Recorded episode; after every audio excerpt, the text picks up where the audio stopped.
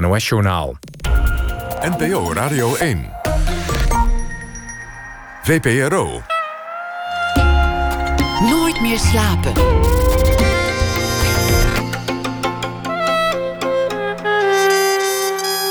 Met Pieter van der Wielen. Goedenacht en welkom bij Nooit meer slapen. Vagebond was ooit een eh, scheldwoord, een toevoeging. Zoiets als kladloper of lanterfanter of ledigloper. En inmiddels is het voor velen een status die je kunt omarmen. Buiten de meute staan, je eigen pad zoeken, vrijheid kiezen in plaats van gebondenheid. Leon Hansen schreef een handboek voor de vagebond. Wacht even, een handboek voor wie zich nergens aan wil houden. De ironie is er natuurlijk bewust ingelegd. Vagebondisme. Je neemt een concept en ineens heb je een nieuw venster op de westerse cultuurgeschiedenis. Van Nietzsche tot Wittgenstein, van Miles Davis tot Jay-Z. En dat allemaal via Bob Dylan. In de voetsporen van vrije denkers luidt de ondertitel. En gelukkig zijn de definities niet al te strak, want of je vrijdenker bent of niet, dat mag je toch verdorie zelf wel lekker uitmaken. Leon Hansen van 1955 schreef eerder ook een biografie in twee delen van Piet Mondriaan en van Menno ter Braak en schreef ook over zijn eminente voorganger en waarschijnlijk ook wel een voorbeeld, cultuurhistoricus Johan Huizinga. Welkom, Leon Hansen. Wat leuk dat je er bent. Dank je. Het, het begon ook met dat iemand je uitschold voor vagebond. ja, dan gaan we heel terug, ver terug in de tijd.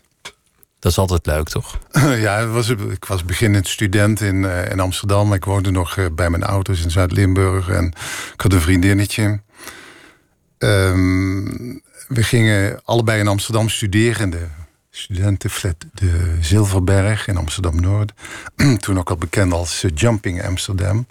Dat er veel uh, verhalen gingen van studenten die het daar niet uithielden en uit het raam sprongen. Uh, enfin, haar vader uh, had een, een, was fabrieksdirecteur en hij had ons verhuisd. Wij met z'n tweeën naar Amsterdam gereden in een oud Volkswagen open busje.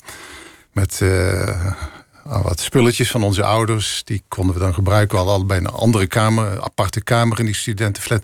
Onderweg had ik hem verteld ja, hoe ik een beetje in het leven stond. Hij kende me wel een beetje en was, niet, was denk ik ook al een beetje argwanend naar mij toe. Ik had hem verteld dat ik me toch nog niet zo graag wilde binden. Dat ik het leven wilde leren kennen. De wereld verkennen natuurlijk. En nou ja, dat ging allemaal verder prima. En hij vroeg me wel van... ik vind het aardig als je een keer uh, de fabriek komt bekijken. En daar geef ik je een bezichtiging. Nou, zeg een maand, maand later na die verhuizing... en een vrije dag. Uh, de fabriek was leeg. Helemaal door de fabriek gegaan. en die rondleiding die leidde naar een trap naar zijn kantoortje toe op de eerste verdieping, van waaruit hij ook vanuit het plateau voor die kamer voor zijn bureau had het uitzicht over die fabriek. En wij st stapten die trap op. Hij vertelde hoe trots hij was dat hij dit allemaal bereikt had. Dat hij van bijloopje um, het tot fabrieksdirecteur had geschopt. En toen kwam hij ook op mij te spreken. En zijn blik die ging naar de punten van mijn zilveren schoenen. Ik spreek nu over het begin van de jaren 70. Dus je moet denken aan David Bowie en Mick Jagger. En de beginnende glitter rock. En, uh, en hij zei van ja, ik ben toch wel geschrokken van wat je vertelde eh, onderweg naar Amsterdam en terug. Over uh, je behoefte aan vrijheid. Dat je niet wilt binden. Um, en hij zei: Ik weet niet of jij wel de aangewezen figuur bent, man bent, om met mijn dochter een relatie te beginnen en een toekomst op te bouwen. En toen ging zijn blik van de punten van mijn schoenen, dat herinner ik me allemaal nog heel goed. Overigens, ja, man had een prachtige, prachtige snor. Dat boezemde, alle, boezemde allemaal ontzag in. Ging naar mijn ogen toe, hij keek me aan en zei: ja, Je bent een vagebond. En dat hield voor hem ook in, dus dat ik eigenlijk onbetrouwbaar was. En dat ik. Uh... En bij jou klikte er iets. Ja, ik wist, niet of ik, moest, ik wist niet of ik moest lachen of. Haakte er iets aan. Of moest lachen of moest huilen. Vagebond. En hij vroeg me ook, dat moet ik er nog wat bij vertellen. Dat hij zei ook van, nou, ik verzoek je toch niet langer gebruik te maken van de gastvrijheid van het huisheer. Dus dat ik maar niet meer moest komen daar. Je werd eigenlijk de deur gewezen. Ik werd de deur gewezen. Met de toevoeging vagebond. Namelijk zo geciviliseerd. Zo'n geciviliseerde vagebond dat ik me dat liet welgevallen. dat ik ook niet begon hem uit te lachen wat, ik, wat iemand anders had gedaan. En nou ja, ik moet erbij zeggen, de relatie ook een half jaar later voorbij was. Dus dat had hij allemaal wel goed gezien. Maar, maar vagebond, is, het, het gaat over het vagebondisme, maar het is niet een boek van een vagebond zozeer, toch? Nee, nee, nee. Het is nee. niet dat, niet je daarna het, niet het handboek. Zo moet het zijn. Het is niet het handboek van de vagebond. Um, uh, ja, kijk, als ik in de spiegel kijk, dan zou ik hoogstens kunnen zeggen dat ik een heel geciviliseerde vagebond ben. Of een, vage, of een brave vagebond.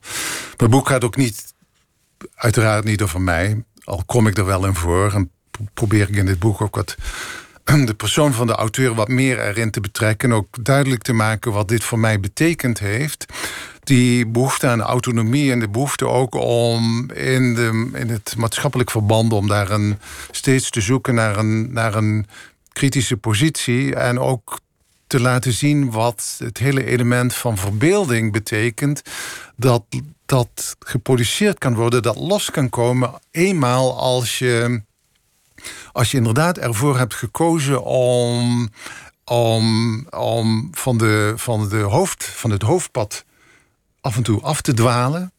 En enige ontregeling aan te gaan. En die ontregeling, dat is iets wat we allemaal kennen. Wat, we, wat gebeurt als we naar muziek luisteren. En ik ben een kind eigenlijk van de jaren 60 en van de popmuziek van de jaren 60. En dat gaat eigenlijk allemaal over ontregeling en over verzet. En niet willen meedoen, niet willen conformeren. Dit, dit, dit zijn en een die heleboel... verbeelding, als ik nog even mag afmaken... die verbeelding ontstaat dus als je zeg maar, deze polen... als je deze stappen hebt gezet... dan ontstaat de mogelijkheid inderdaad om een beetje buiten dat... ja, dat alledaagse, ik noem het nu eventjes... dat burgerlijke denken te komen... dat rationele, calculerende denken... waarmee we ons eigenlijk normaliter een weg door het leven banen een, een soort manier van denken, een vorm van verbeelding waarin eigenlijk veel meer mogelijk is. Waarin je veel meer contacten kunt leggen tussen wisselende posities. Waarin je gaat vagebonderen. Vagebonderen kan je fysiek voorstellen. Dat is, dat is wel modieus. Daar worden nu films over gemaakt. Mensen die eh, een, een, drukke baan hebben. Ja. Als uh, computerprogrammeur of zoiets. En dan op, op een dag denken: ik, ik word helemaal gek hier. Ik ga er vandoor en dan in de bossen gaan wonen, een hutje, proberen autarkisch te leven. En uiteraard komt de politie hun kinderen naar school slepen uiteindelijk. Ja, ja dat is allemaal voorgedefinieerd in de 19e eeuw, in de romantiek. En vandaag de dag, nu zeg maar, de hele druk van de civilisatie zo sterk is geworden, daar komen in de romantiek zich nog helemaal geen beeld van vormen. Maar nu is dat zo evident, die druk die bewaking, de toezicht steeds, de, de, de druk ook op jonge mensen om in, in, op een, een maatschappelijke carrière te volgen die, waar ze misschien uh, nooit in zullen slagen. Zeker op dit moment niet. Hè, met, met de hele werkeloosheid die zich weer gaat voordoen. Het slechte geweten dat jonge mensen hebben van... ik wil zo graag, ik heb die studies gedaan... Uh, ik wil zo graag meedoen, maar het kan niet. Nou, ik kan me heel goed voorstellen dat veel mensen... zeker jonge mensen denken... Uh, ik haak af, ik ga mijn eigen weg...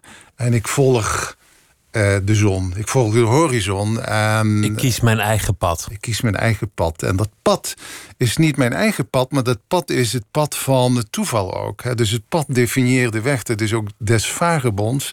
Dat je niet je eigen pad kiest, maar dat je je overgeeft aan dat element van wat ik eerst ook noemde.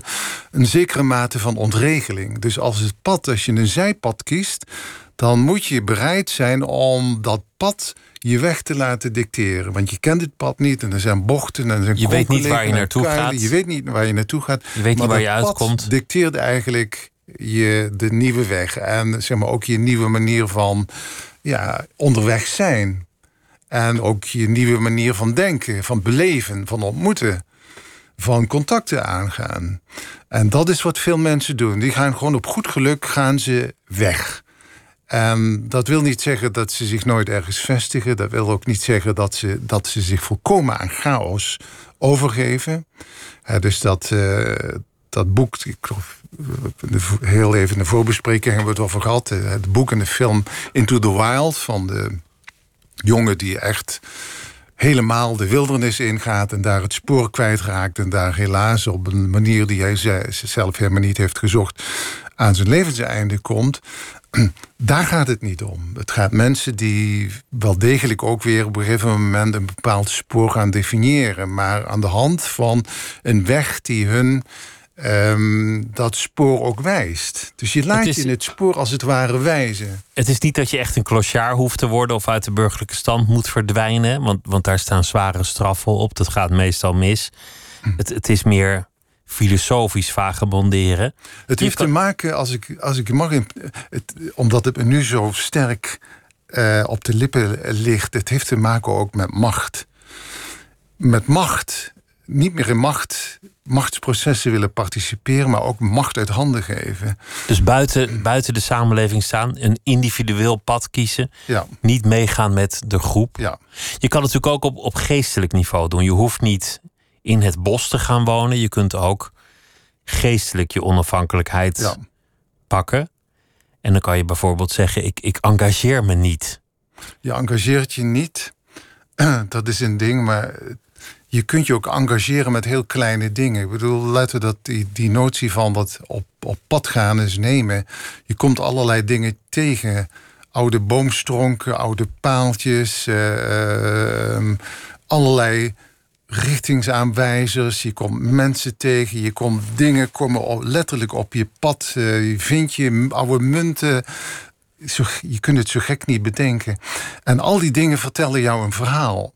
En dat verhaal heel belangrijk maken en zeg maar je daaraan overgeven, dat is dus ook een vorm van je macht uit handen geven. Dus je, je machteloos durven op te stellen. En je ontvankelijk tonen. Dus als je überhaupt verwonderd wil zijn in het leven, dan moet je je macht uit handen geven. Anders lukt het gewoon niet. Dus, dus, dus als macht nu... uit handen geven, dat wil zeggen je verwachtingspatroon. Ik wil het zus en zo hebben. Ik wil daar en daar naartoe. Ik wil van A naar B toe. Dat is allemaal, het heeft allemaal te maken met, met macht. En onze hele maatschappij is heel, in heel sterke mate op macht gebaseerd. En op verdeling van macht uiteraard ook. Maar een belangrijk element van de vagebond is dus macht het handen geven en je overgeven aan de dingen die op je pad komen. Maar mag ik een, een voorbeeld uit de actualiteiten dan bijslepen om het te verduidelijken? Black Power is nu heel erg aan de gang. Black Lives Matter. Mensen die, die zijn uh, kwaad over racisme, willen een andere samenleving. De vagebond zou in zo'n geval zeggen: het is, een, het is een rechtvaardige strijd, maar het is niet mijn strijd. Ja, ik doe niet mee. Reken niet op mij. Ja, de vagebond is geen, uh, geen politiek figuur. Dat is een belangrijk iets natuurlijk. Ehm, de vagebond zou, ik denk, eh, ik bedoel, ik kan niet voor de vagebond spreken. En ik ben uh, ook. Er is waarschijnlijk ook niet één vagebond, want dan zou er een beweging zijn. Ik ben niet de buikspreker van, van de vagebond.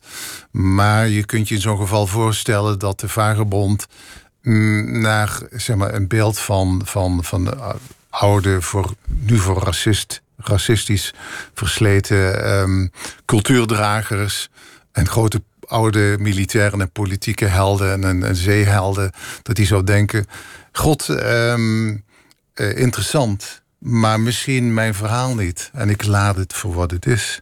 Er zit een zekere mate ook van, van. Ja, die term die gebruik ik helemaal aan het einde van het boek, maar het is wel een heel belangrijk iets van mildheid speelt daar wel een, wel een essentiële rol. Dus mildheid in de omgang met mensen, maar mildheid ook vooral in de omgang met de dingen die er zijn. En we willen zoveel. Hè? We willen zo graag macht uitoefenen. Niet de wereld willen veranderen, willen verbeteren, je eigen leven willen leiden. De wereld laten de wereld laten voor wat die is. De afzonderen. Dat is heel belangrijk. Ja. Wat, wat ik mooi vond aan het boek is als je zo'n concept introduceert van, van de vagebond, krijg je natuurlijk definities. Wie wel, wie niet, wie valt eronder. Maar je hebt, je hebt ineens een heel nieuw kader waardoor je alles kunt bezien. En, en dan gaat het echt hard door de cultuurgeschiedenis heen. Het gaat over Nietzsche, over Ja. Kierkegaard, Ja. over, over Wittgenstein, maar ook over, over hedendaagse popmuzici, over schrijvers, over Virginia Woolf, noem maar op. En je hebt ineens een heel nieuwe blik op de cultuurgeschiedenis. Je Ja. gaat anders kijken, je gaat anders proberen te denken. Allemaal mensen die, sorry, allemaal mensen die heel sterk met die notie van autonomie bezig waren. Van een authentieke positie innemen ten aanzien van de bestaande cultuur. En ehm, de sluizen, de deuren openzetten voor ver- verbeelding. Dus die pas mogelijk is als je inderdaad dingen kunt loslaten. Dat is natuurlijk heel essentieel. figuur van Nietzsche is heel belangrijk, maar ook bijvoorbeeld de figuur van de Amerikaan Thoreau. En Henry David Thoreau, in het midden van de 19e eeuw, die niet zo ver van Boston. Ehm, eh, bij een meertje heeft hij een, eh, een, een hut gebouwd zelf, van hout. Walden. en is daar gaan zitten, eigenlijk midden in de natuur. En heeft zich rekenschap gegeven van zijn positie in die eh, Amerikaanse cultuur van dat moment. Die ook heel sterk al ge- gebaseerd was op noties als vooruitgang. Want daar gaat het steeds om en groei. en het eh, beheersbaar maken van de natuur. Het gebruiken van de natuur. Het, productief maken van de natuur. En hij zei, we zijn niet op de goede manier bezig. We verliezen het contact met de natuur. Dat wil zeggen, we verliezen dus zeg maar de puur, ja, dat klinkt allemaal wat, wat, wat, wat zweverig, maar we verliezen ook het contact met, gewoon met een boom of met een plant. Met het leven eigenlijk Met daardoor. het leven, ja, want het is de bron, zegt hij. Dus hij zegt, we moeten gewoon weer gaan wandelen. We moeten gewoon willekeurig gaan wandelen de natuur in. Dat is eigenlijk prachtig als je die boeken van hem leest. Dan sta je versteld van de radicaliteit waarmee hij schrijft. Maar ook van dus die opvatting van wandelen. Niet die keurige wandelingen, hè, zeker niet de, de, de, de, de, de, vierdaagse. Ja, want de vierdaagse, dat, dat is dus Heeft juist met dat is een zijn manier van wandelen te maken. Dat is, dat is in de meute met een nummertje Omdat op je rug. het geen ontregeling toelaat. Hè, Dus je gaat eigenlijk in een soort stoet of een soort processie. Een optocht. En hij zei, je moet gewoon je, moet je pad laten dicteren door wat er toevallig voor je voeten komt. Door de kronkelingen van het pad en dan neem je nog eens een zijpad. Hij nam overigens wel waar dat je, dat je ook al ga je gewoon eh, op goed geluk ga je een wandeling maken. Hij zei, er zitten toch wel bepaalde stereotype patronen in. Ik heb dat in het boek ook willen uitleggen, proberen uit te leggen, proberen te tekenen. Vaak hebben die wandelingen, die willekeurige wandelingen, toch een soort elliptische vorm. Dus je komt op een zeker moment ook wel weer terug. Dat is vaak bij een wandeling. Dus een wandeling, ook als die willekeurig is, heeft hij een elliptische vorm. Dat merkt Thoreau eigenlijk al op. Maar waar het om gaat is dat hij zegt van... je moet kritisch zijn en je moet zeg maar, dat contact met de natuur weer proberen te herstellen. En daarvoor moet je gewoon gaan wandelen en erop uitgaan. Omzwervingen maken, bochten. Omzwervingen maken. Maar- dus maar- dat is de, de essentie van dat vagabonderen inderdaad. De natuur speelt een grote rol, maar dat hoeft niet per se. Jij zit hier nu met, met hooikoorts. Dat, dat is een van de redenen waarom ik ook niet zo snel zou gaan wandelen. Want de natuur is mij niet gunstig gezind, denk ik wel eens. Stadswandelen kan natuurlijk ook. Dan kan je ook een vagebond zijn. Ja. Maar de flaneur en de vagebond, die moet je weer strikt scheiden. Ja. Dat ja. zijn elkaars even knieën, maar dat is toch een ander Ja, de beginsel. flaneur is natuurlijk, ja, ik, ik chargeer nu heel sterk, maar is toch een beetje een verwend beestje natuurlijk. En die toont toch wel enige zelfverliefdheid. Hè. Dus Die, die doet zijn mooie kleren aan, die wil gezien worden, die wil kijken. En, eh, flaneur die is bezig, die, die ziet, die, die, die, die, die, dat is een spiegelmens. Die is gevoelig voor status. Want die spiegelt zichzelf in de etalageruiten van de grote warenhuizen. Hè. Dat, eh, de, de vagebond heeft dat niet. De vagebond heeft toch meer met het vuile en met het gemene. En, en die, is, die is niet viezer van om poep te ruiken.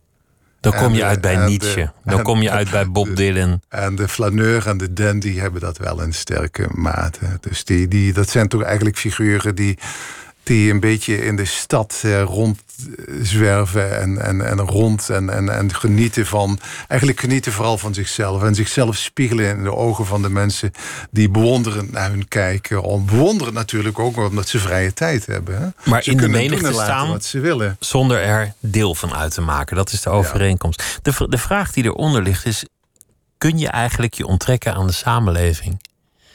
Kun je je leven leiden als individu en niet meedoen met, met, die, met die grote red race, met, met die collectieve neuroses? Ja, Mag je dit- er buiten staan? Mag Ja, je je afwenden? de- als ik je nu in je ogen aankijk, dan moet ik zeggen, die vraag is veel te zwaar. Eh, die kun je eigenlijk niet zeg maar, in, de, in de randcellen van de vagebond onderbrengen. Om, omdat dat is, dit is zo'n neerdrukkende vraag. Ehm, ehm, het, gaat, het, gaat om de, het gaat om het engagement. Het gaat niet zeg maar, om de algemene bijna onbeantwoorde, onbeantwoordbare vraag van... is het überhaupt mogelijk om zeg maar, zonder überhaupt een, een, een, knieval voor die maatschappij te leven? Is het niet zo dat je wel degelijk moet, ja, moet meebouwen aan die maatschappij? Ja, misschien wel. Dat zal allemaal wel. Maar in eerste instantie loslaten, losmaken. Eh, en dan gebeuren er heel andere dingen waar zodanig dan ontstaat een proces waarbij deze vraag eigenlijk helemaal niet meer relevant is. De vagebond is natuurlijk wel degelijk ook een heel opbouwend figuur. is een figuur van wie we heel veel kunnen leren, ook in maatschappelijke zin.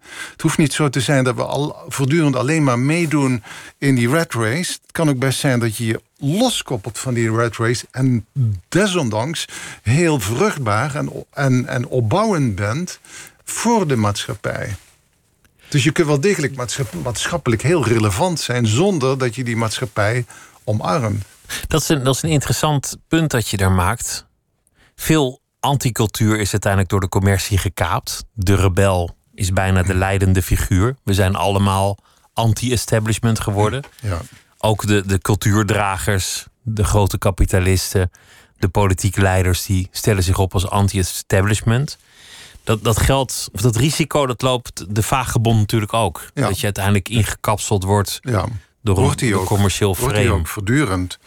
Dat is het vervelende. Eh, je hoeft maar een koffietafelboek eh, open te slaan. Je hoeft maar de, zeg maar de traditionele kleding. Ik heb nu ook toevallig zo'n zo'n vestje aan. Het is eigenlijk zo'n soort trekkersvestje met diepe zakken. eh, waar je allerlei spullen in kunt onderbrengen. Eh, je hebt prachtige websites, dat wil je niet geloven... waarin je allerlei de prachtigste messen en, en de trekkerspullen... En, en de schoenen, het is één nog mooier dan het ander. Als je je echt helemaal wil uitdossen als een vagebond... ben je een vermogen kwijt, alleen al voordat je op stap gaat. Dus de vagebond is eigenlijk een heel modieus iemand geworden. Dus die, het, is, het is natuurlijk ook een heel heikel punt waar we het over hebben. Dat zeg maar, die maatschappelijke relevantie. En tegelijkertijd, aan de andere kant, dus die, die, die maatschappij of die cultuurindustrie, die voortdurend weer probeert deze figuur in te kapselen en productief te maken. En in de reclame als een begerenswaardig figuur eh, voor te stellen. Je kunt het ook positiever verwoorden dat het vagebondisme zich uiteindelijk uitbetaalt en de menigte er achteraan loopt, omdat het ook de mensen zijn die de weg wijzen. Dat zijn de mensen die de weg wijzen. En daarom heb ik ook een aantal van deze. Je hebt een aantal namen al, eh, al genoemd. Wat ik zo voorbeeldig vind eh, aan, aan de figuren die ik in dit boek behandel, is dat ze wel degelijk aan één kant maatschappelijk en cultureel gigantisch relevant zijn geweest, maar aan de andere kant een autonomie hebben nagestreefd waarvan wij ons eigenlijk nauwelijks een voorstelling go- goed van kunnen maken. Zeg maar, ik noem de filosoof Nietzsche of de- ik zeg maar, de Zweedse auteur Strindberg, die, die op gezette, tij, gezette tijden zich zo buiten een maatscha- maatschappelijk verband durfde te plaatsen, waarbij ze ook werd zowat verbannen. ze werden verbannen, maar ook met een risico van een, van een debakel in hun carrière. Dus het risico dat het voorkomen zou mislopen. En een risico ook voor een geestelijke gezondheid. Want al deze mensen hebben natuurlijk ook geestelijk geleden onder het feit dat ze, ja, dat ze eigenlijk door die maatschappij met de rug werden aangekeken. Dat is aan de andere kant ook iets wat we bij de vagebond ons steeds moeten realiseren. De vagebond die voor een ander pad kiest en die zegt van ik doe niet mee, ik wil me niet conformeren. Dat houdt aan de andere kant ook tegen dat de maatschappij haar de kring sluit weer. En, en de vagebond als een outsider waarneemt en hem ook als zodanig behandelt. En dat als gaat het niet ware het liefst zou hospitaliseren of zou opsluiten. Je, je hebt muziek meegebracht. En, en dit, is, eh, dit is echt muziek die je zelden nog hoort, maar die prachtig is. Ethel Waters. Uit de jaren twintig is dit. Ze is een Amerikaanse actrice, jazzzangeres. En het, eh, eh, het liedje heet Lonesome Swallow. Ja. He- heeft dat iets te maken met, met vagebondisme? Ja, die Ethel Waters is, is gigantisch interessant. Deze, dit nummer komt van een cd die ik echt koester. Dat het is een soort verzameld cd met al haar nummers uit de jaren 1926, 1929. Die is zo gigantisch mooi. Die Ethel Waters was een, eh, een gospel, blues en vooral jazzzangeres. Lesbische zwarte zangeres. Prachtige stem heeft ze. En de nummers op deze plaat die laat je niet meer los. Dat is een plaat die ik mee zou nemen naar het onbewoonde eiland. Hopend dat daar een pick-up is dan. Daar is een pick-up, wat- die neem ik ook mee. En ehm, melodieus, pakkend, dat gaat ergens over. En het laat je niet meer los. Het is echt een van de mooiste platen die ik überhaupt ken. En ik moet eerlijk bekennen, mag ik dat tussendoor even vertellen... dat ik nog steeds met de gedachte speel om de Treintje Oosterhuis... een keer een mailtje te sturen van... je moet naar die plaat luisteren... en die kun je van A tot Z helemaal opnemen. Dat moet een succes worden. Heropnemen. Treintje, als je luistert, een tip. Hier is Ja. Ethel Waters.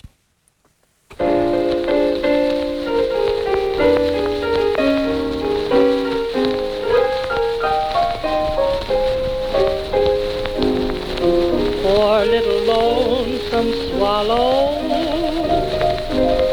up in the treetop high. Poor little lonesome swallow, I hear your lonely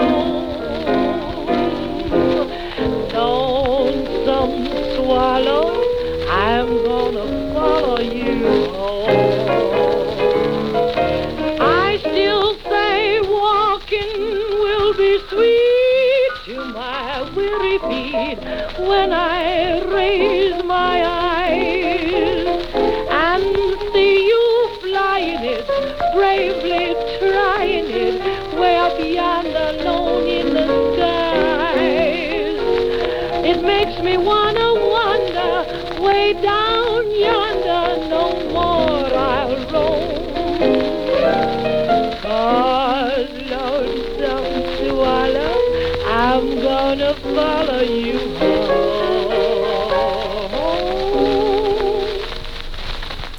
Ethel Waters uit uh, de jaren 1920, Lonesome Swallow, meegenomen door Leon Hansen, die tegenover mij zit, die een boek heeft geschreven, Handboek voor de Vagebond. En het gaat over uh, wat het is om een vagebond te zijn. De vagebond is uh, degene die individueel wil blijven, zijn eigen pad wil ontdekken, die zich afkeert van de samenleving. Misschien niet geheel, maar probeert toch een zekere vrijheid te verwerven. Misschien het contact met de natuur te herstellen. Die rondloopt, niet met een doel of de kortste weg kiest, maar juist een uh, elliptische baan, een omzwerving maakt. En waarom past Ethel Waters daarbij? Echte blues, hè? Super blues was dit. um, die, het gaat over de, de, de, de zingende persoon die, die, die spreekt eigenlijk een, een zwaluw toe uh, in de boom. En identificeert zich met die zwaluw op grond van het feit zij, zij uh, haar liefde is voorbij. Althans, haar liefde heeft haar verlaten. En zij identificeert zich met die eenzame zwaluw in de boom. en zegt, zwaluw, zoals jij weer terug naar je nest gaat... zo wil ik ook weer naar mijn nest teruggaan, naar mijn geliefde teruggaan. En daar gaat het, gaat het dan over. Maar er zit een dubbele boodschap eigenlijk in het, in het hele lied. Want ze zegt ook, ja, ik ga weer met jou mee. Ik, net zoals jij gaat vliegen, ga ik weer wandelen. My very, my very feet, mijn, mijn moe, moede, moe, uh, vermoeide voeten... gaan toch weer wandelen. Want ze, ze snapt zelf ook wel, die zwaluw dat is het symbool van de vrijheid. De zwaluw is het symbool van het vagebonderen. Dat zien we natuurlijk ook als de zwaluw door de lucht gaat. Die beschrijft allerlei bochten en van fantastische patronen. Dus zij, als zij dat zingt en eventjes dat identificatiemoment met die dus eenzame zwaluw in die boom heeft. De zwaluw zit eigenlijk niet in een boom. Zwaluw is in de lucht. Dat beseft ze zelf ook. Dus ze realiseert zich. Er is maar één weg voor mij te gaan. Niet terug naar die geliefde. Maar ook wandelen, erop uittrekken. Dus overgeven aan dit gevoel. Ze verklaart zich trouw aan iets dat te lang voorbij is, maar ze weet dat dat eigenlijk niet Juist, ja. Het is erg is omdat het haar pad is om, en dat is ook uit te gaan. Ervan. Het is ook mooie muziek. Het, Prachtig. Ik stel me dan ook voor in die tijd dat je dan uh, ergens moet aankloppen bij een begrafenisondernemer en zeggen: Kom voor de uitvaart van tante Atti. Of weet ik veel van wie. En dat je dan door een geheim luik in zo'n kelder komt waar wel drank is. En waar je naar mooie jazz kan ja, luisteren. Ja, ja, ja, ja. dat zijn ruige levens zo, die deze mensen uh, geleid hebben. Ze is later wat op het gospelpad uh, gekomen. En, en, en, en, en, en, maar gigantisch interessante dame, ja. We begonnen met, met, met hoe het woord vagebond in jouw leven kwam. Een, een mooie anekdote over een jeugdvriendin en een ex-schoonvader die het allemaal niet zag zitten. Zelf had hij tot fabrieksdirecteur geschopt en zag in jou weinig belofte op dat vlak. En dacht, nou ja, ja dat is een vagebond, die moeten we niet hebben. Maar je zei, ik ben zelf niet echt een vagebond geworden. Ik heb mijn leven niet helemaal geleefd in fysieke zin als een, als een vagebond. Nee, kijk, als je dat vergelijkt met de namen die we hebben genoemd en de voorbeeldfiguren, die hebben toch veel radicalere stappen gezet in hun leven om, om uiting te geven aan, die, aan het verlangen aan de autonomie. Uh, en waarschijnlijk ook veel getalenteerder dan de arme ziel die, die ik ben. um, ik ben toch eigenlijk wel wat meer, zoals dat in de jaren zestig al heette, de weg door de instituties gegaan. Dus uh, gewoon een keurige baan gekregen. En, en, en daar, is ook helemaal niks mee mis. Daar ook veel voldoening uitgekregen. Maar maar, de echte vagebond, die bindt zich niet. En de echte vagebond, die, die, die zou in principe ook... Uh, ja, die is niet te vangen. En ik denk dat... Uh, overigens moet ik erbij zeggen zo interessant ben ik niet dat ik daar over mezelf een boek zou schrijven. Um, maar het verlangen ken je? Nee, er is iets anders. Er is iets anders. Kijk, je hoeft natuurlijk niet um, puur in je carrière of zeg maar, in je maatschappelijke positie hoef je een vagebond te zijn. Terwijl je het toch in je hoofd kunt zijn. Dat is ook eigenlijk wat heel essentieel is. Dat is eigenlijk veel interessanter, van, vind ik trouwens. De figuur van Nietzsche is vandaag de dag ondenkbaar. En veel van deze mensen, die dan, dan, dan, dat de, de, de, de, wereld en de cultuur is ook anders. Je kunt ook nauwelijks nog echt gaan vagabonderen, want alle paden zijn verkend. En Ehm, dat is iets heel essentieels. De wereld is in kaart gebracht. De vagebond in de 19e eeuw die kon er echt op stap gaan en dingen verkennen. Die kon in onbekende gebieden. Alles is bekend. We hoeven onze telefoon maar aan te zetten en het wordt duidelijk. De weg wordt voor ons uitgelegd. Er is geen onbekendheid meer.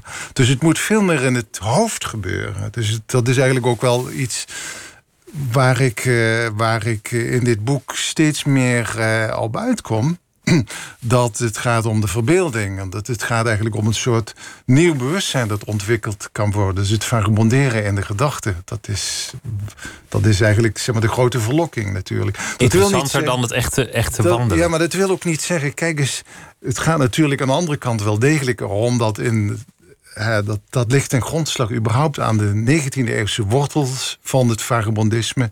Vandaag de dag ook het besef toch dat er in die, hele notie van maatschappelijke vooruitgang... dat je daar wel kritisch tegenover mag kijken. En dat dat ten koste gaat van, van autonomie. We worden bewaakt. Eh, onze, hè, we worden nu gedirigeerd naar een nieuw normaal. Wie gaat ons een nieuw normaal opleggen? Wat is dat eigenlijk? Maar we vinden het allemaal zo vanzelfsprekend dat we ons conformeren daaraan. Natuurlijk, er zijn wat mitsen en maren, maar in het algemeen, iedereen doet braaf mee.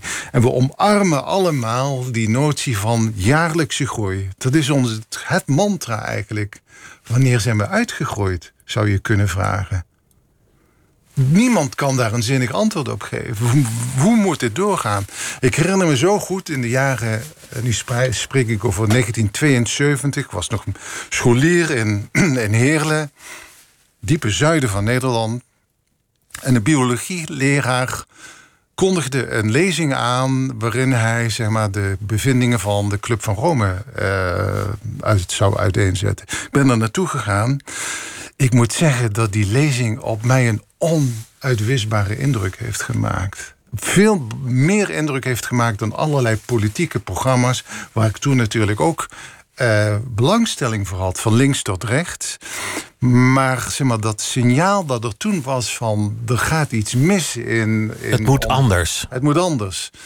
En als je ziet waar we nu staan, dan zijn eigenlijk al die, die, die waarschuwingen zijn uitgekomen. En dat je denkt van jongens, er moet echt iets gebeuren. Dus het gaat wel degelijk ergens om.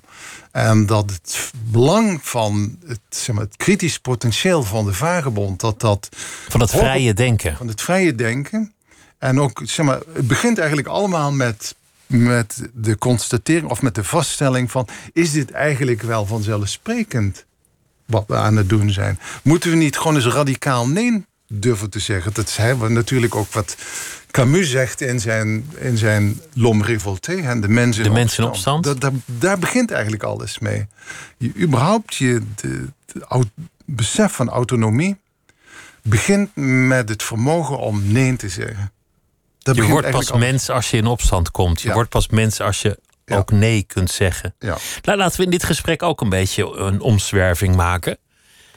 Je, je, je schreef een biografie in, in twee delen van Mondriaan. En, en wat mij aansprak in, in dat boek, is dat je zijn leven altijd leert als een rechte lijn. Zoals zijn kunst ook bestaat uit rechte lijnen. Dus hij ging van, van uh, landschappen en realistische kunst steeds verder naar het abstracte. En uiteindelijk eindigde die met, het, met met strepen en vlakken. En alsof dat allemaal in één rechte lijn gebeurd is. Ja. En in jouw boek leerde ik dat, dat hij ook wel eens heeft gedacht: van nou, misschien moet ik wel terug naar realisme. Laat ik nou maar eens uh, portretschilder worden. of laat ik solliciteren op een baan. Dat, dat er altijd twijfels, mm-hmm. zijpaden. De weg terug was nooit afgesloten. Ja, ja. de, twee delen was mijn biografie van Menno ter Braak. Van Mondriaan ligt, ligt er vooralsnog één deel biografie. En wie weet, het staat in de sterren geschreven dat er ook een vervolgdeel zal komen. Wat ik in die biografie sterk heb beklemtoond, is dat dingen nooit hoeven te gaan zoals ze geacht worden te gaan. En zeker niet als het gaat om een, een leven dat in het verleden ligt. Het had altijd anders kunnen gaan. En het de vorm van de toeval en de vorm van zeg maar, de, de grilligheden van de buitenwereld, die hebben een heel belangrijke rol gespeeld in het leven van Mondriaan.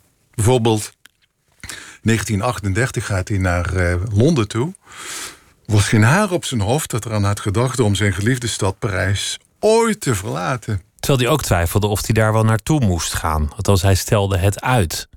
Ja, dat was dan in 1918. Hij, hij, wilde graag terug naar Parijs, want Parijs, het was, daar gebeurde het allemaal. Parijs was natuurlijk de, hoofd, de culturele hoofdstad van de wereld. En ook zeg maar, alles wat modern was, dat concentreerde zich in Parijs. Hij wilde dolgraag terug naar Parijs. Dan ook weer zo gek dat als in, dat in Parijs niemand hem echt wilde, want hij was veel te radicaal. En eh, ja, de Parijzenaars zeiden, de Franse kunstenaars zeiden, is veel te rechtlijnig. Altijd Dat is een doodlopende weg eigenlijk. Dat, dat gaat er nergens naartoe. Hij heeft ook contact inderdaad met de natuur verloren. Maar hij gedroeg zich Franser dan de Fransen. En um, wilde, hij verliet zelfs zijn quartier niet. Hij woonde vlak zeg maar, onder de rook van Gare Montparnasse.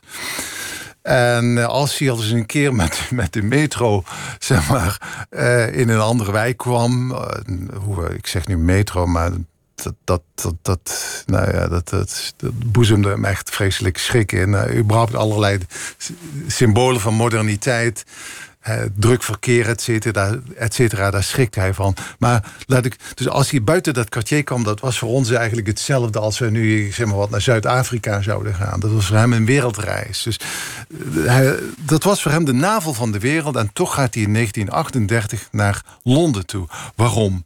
Dat is echt de buitenwereld. Het is eigenlijk de figuur van Hitler en de opkomst van van uh, het politieke extremisme. Het Want zijn kunst gold ook als ontaard. En dan zijn kunst werd als ontaard gezien. Hij vreesde dat uh, de Duitsers de stappen die zij in Oostenrijk uh, en ja, in Tsjechoslowakije zetten, dat, dat hij, ze die ook richting Frankrijk zouden zetten.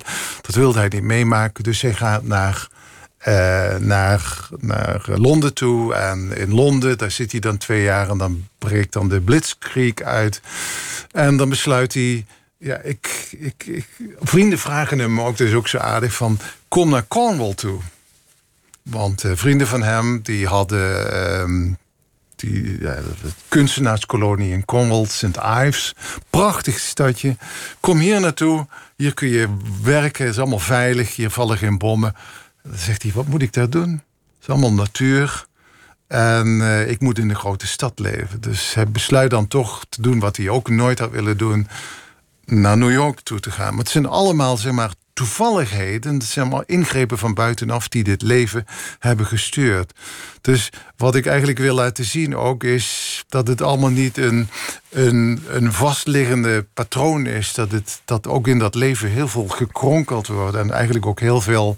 Het is eigenlijk, dat is ook heel interessant. De Mondriaan is eigenlijk een, een omgekeerde vagebond. Hij gaat er niet op uit, maar hij vagebondeert eigenlijk in, in dat atelier in, uh, in Montparnasse, in de Rue du Départ. Ook prachtig, hè? De, de, de, de, vertrekstraat of de afscheidsstraat is het eigenlijk.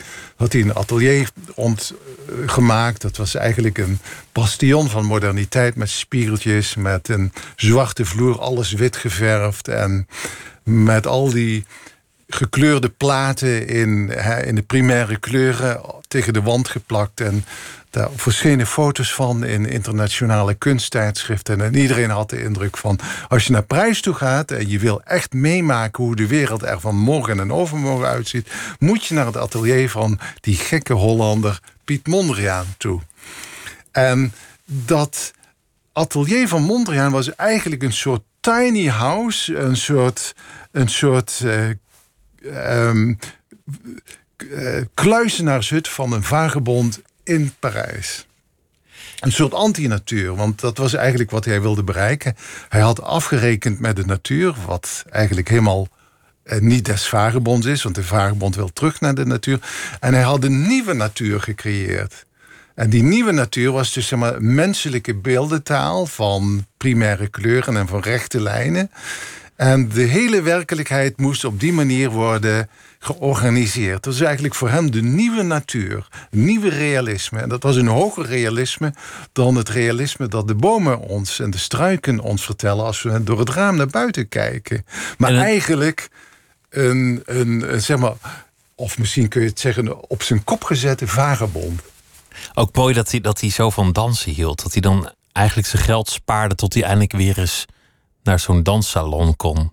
Ja, ja, ja dat speelde nog een ander iets. Dat geld sparen had natuurlijk ermee te maken dat hij, als hij ging dansen, want dat was zijn grote liefde, uh, dan had hij ook een, liefst eigenlijk een meisje nodig. En dan had, had, viel zijn oog ook steeds op die slanke jonge Françaises die hij nooit mee kon krijgen. Want hij was natuurlijk toch al uh, ja, eigenlijk voor de ogen van die dames een bejaagd iemand. Maar dat lukte hem dan af en toe toch om, in zo'n uitgaansgelegenheid. Dan moest hij een vrouw als het ware vrijhouden. Dus daar moest hij voor sparen. Want ja, als je wil gaan dansen, dan heb je in principe iemand anders nodig. Dat wist hij dan te ondervangen door, als er dan vrienden uit Nederland kwamen, echt, een echtpaar, dat hij vroeg van zullen we wat gaan eten en daarna nog een, wat gaan dansen. En dan kon die man van die bezoekers, die kon dan ergens op een bankje gaan zitten en dan ging hij dansen met die vrouw. Dat was voor hem een relatief goedkope manier om toch te kunnen gaan dansen. Toch te kunnen dansen. In dat, dat hele proces gebeurde iets, iets heel wonderlijks waar, waar je vaak over hoort, maar wat jij vrij gedetailleerd hebt, hebt opgeschreven hoe dat ging. Je ontdekte dat er een valse Mondriaan op het punt stond op te worden gehangen in het Stedelijk Museum. Ja. ja. Een ontzettend maf en wonderlijk verhaal. Ja, ja er is een paar jaar geleden in 2000. Uh, even kijken, 2016 denk ik. Begin 2016 was er een tentoonstelling van Theo van Doesburg en de stijl in Bozage in Brussel.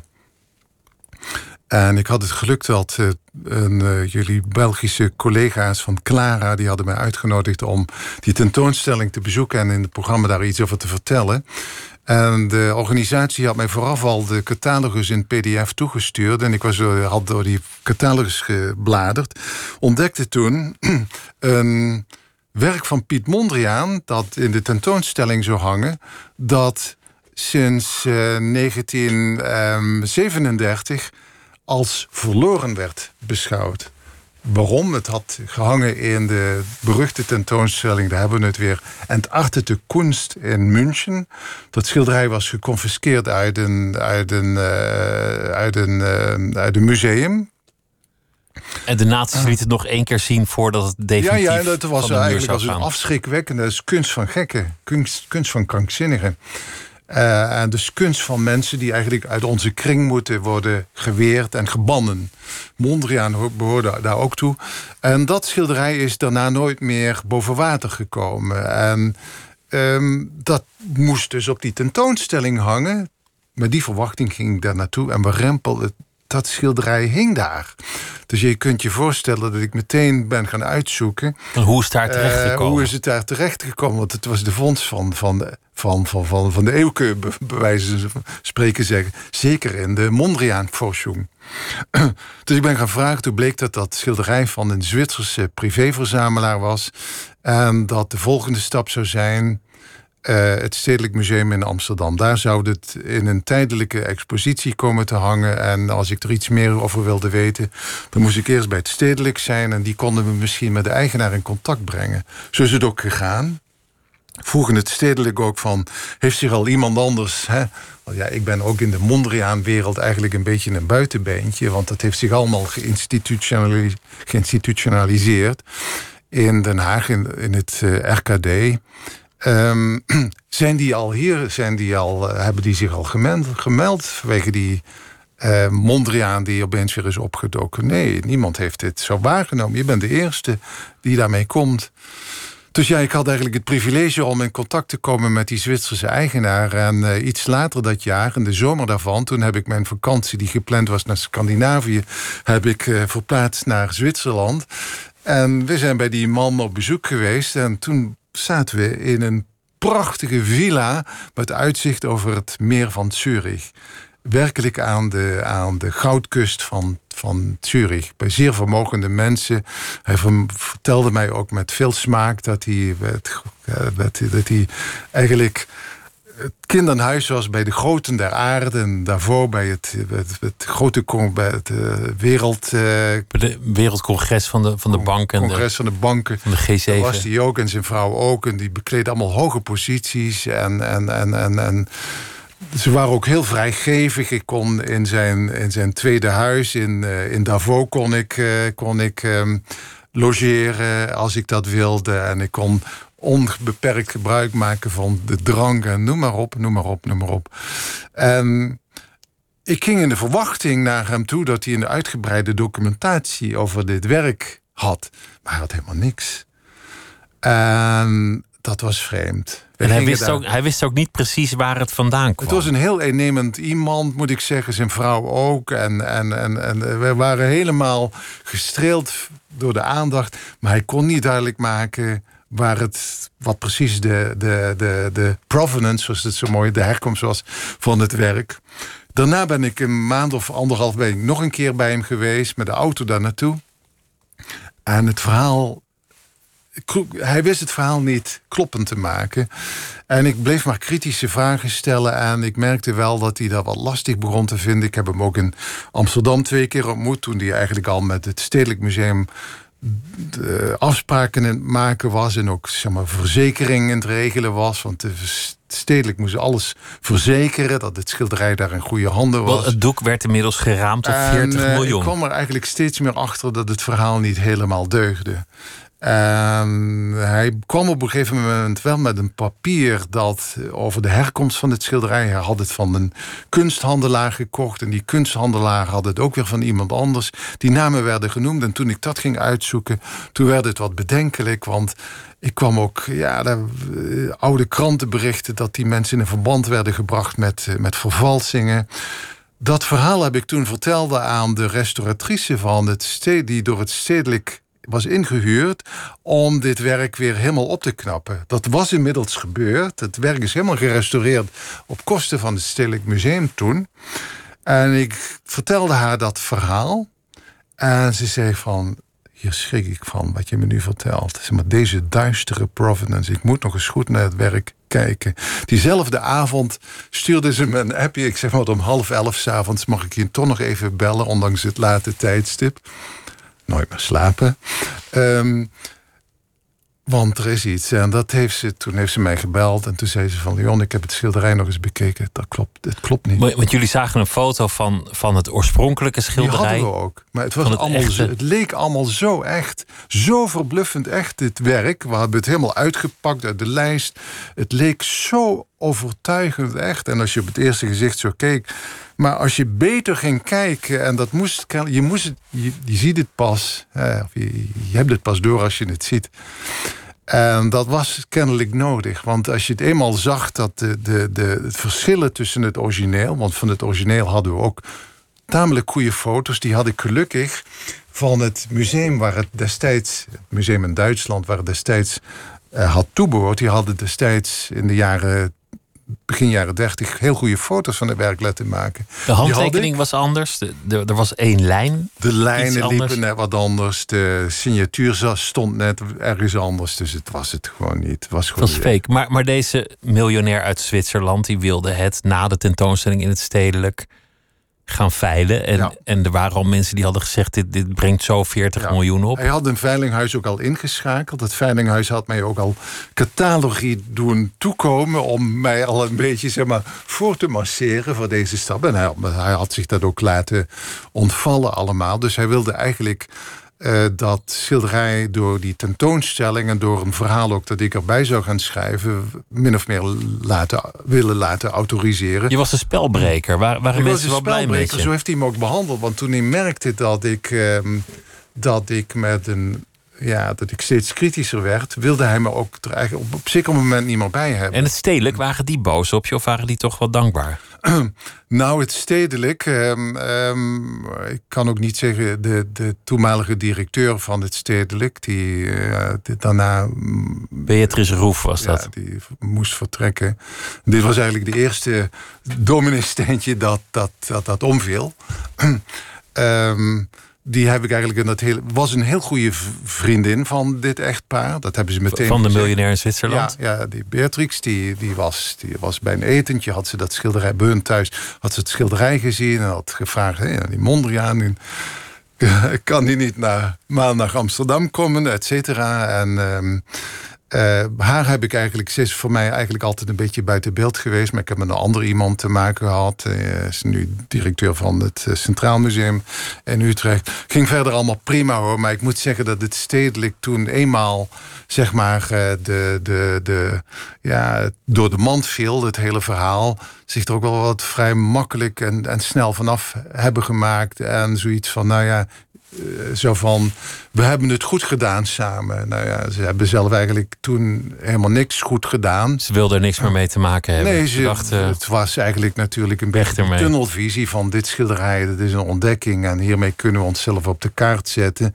En toen dat verhaal eenmaal niet meer klopte, toen hebben ze zich eigenlijk een beetje ja, daarvan gedistanceerd. En ja, uh, mij eigenlijk een beetje gelaten voor wat ik, voor, voor wat ik ben. En uh, een bedankje had er toen wel vanaf gemogen, vind ik.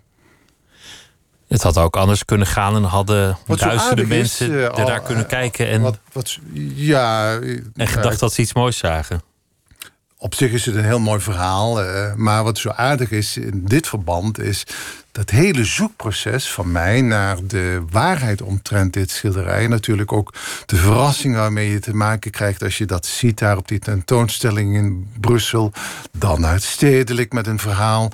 Dan van het stedelijk naar Zurich met een verhaal. En Zurich hebben natuurlijk ook van alles gedaan. Uh, en, en, en je maakt allerlei omzwervingen. En je komt van op allerlei plekken en in, in allerlei posities en op allerlei momenten in de tijd natuurlijk ook, want ik ben van alles weer gaan uitzoeken, in een proces dat je vooraf niet kunt voorspellen, niet kunt definiëren en zeker niet kunt uittekenen. En dat is ook een vorm van vagabonderen. Dus je kunt ook in de wetenschap, kun je als het ware vagabonderen. Moet je vagabonderen? Moet je vagabonderen, ja. Ik zou, ik zou het samenvatten dat leven is vagebonderen. In een rechte lijn op je doel aflopen. Dat is ook leven, maar je weet wat dat doel is. Je weet waar het eindigt. Dan kan je er net zo goed meteen in gaan liggen. Juist. Vagebonderen is bestaan. Handboek voor de vagebond. In de voetsporen van vrije denkers. Leon Hansen. Het was me genoegen. Dank dat je langs wilde komen. Fijn dat ik Ik wens je vele succesvolle, mooie omzwervingen. En uh, graag tot, uh, tot een ander keer. En morgen dan is uh, Daan Borrel hier. Zij is schrijver en journalist. En ze heeft een boek geschreven samen met Milou Delen over krabben. Waarom vrouwen toch geneigd zijn zo hard voor elkaar te zijn. Daar gaat het over in zometeen Miss Podcast op NPO Radio 1 met Misha Blok. Een goede nacht.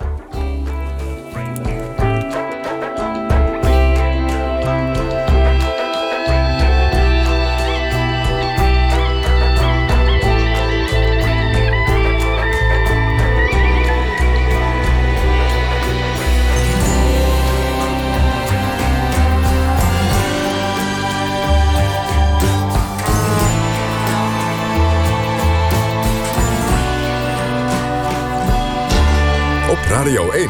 Het nieuws van alle kanten.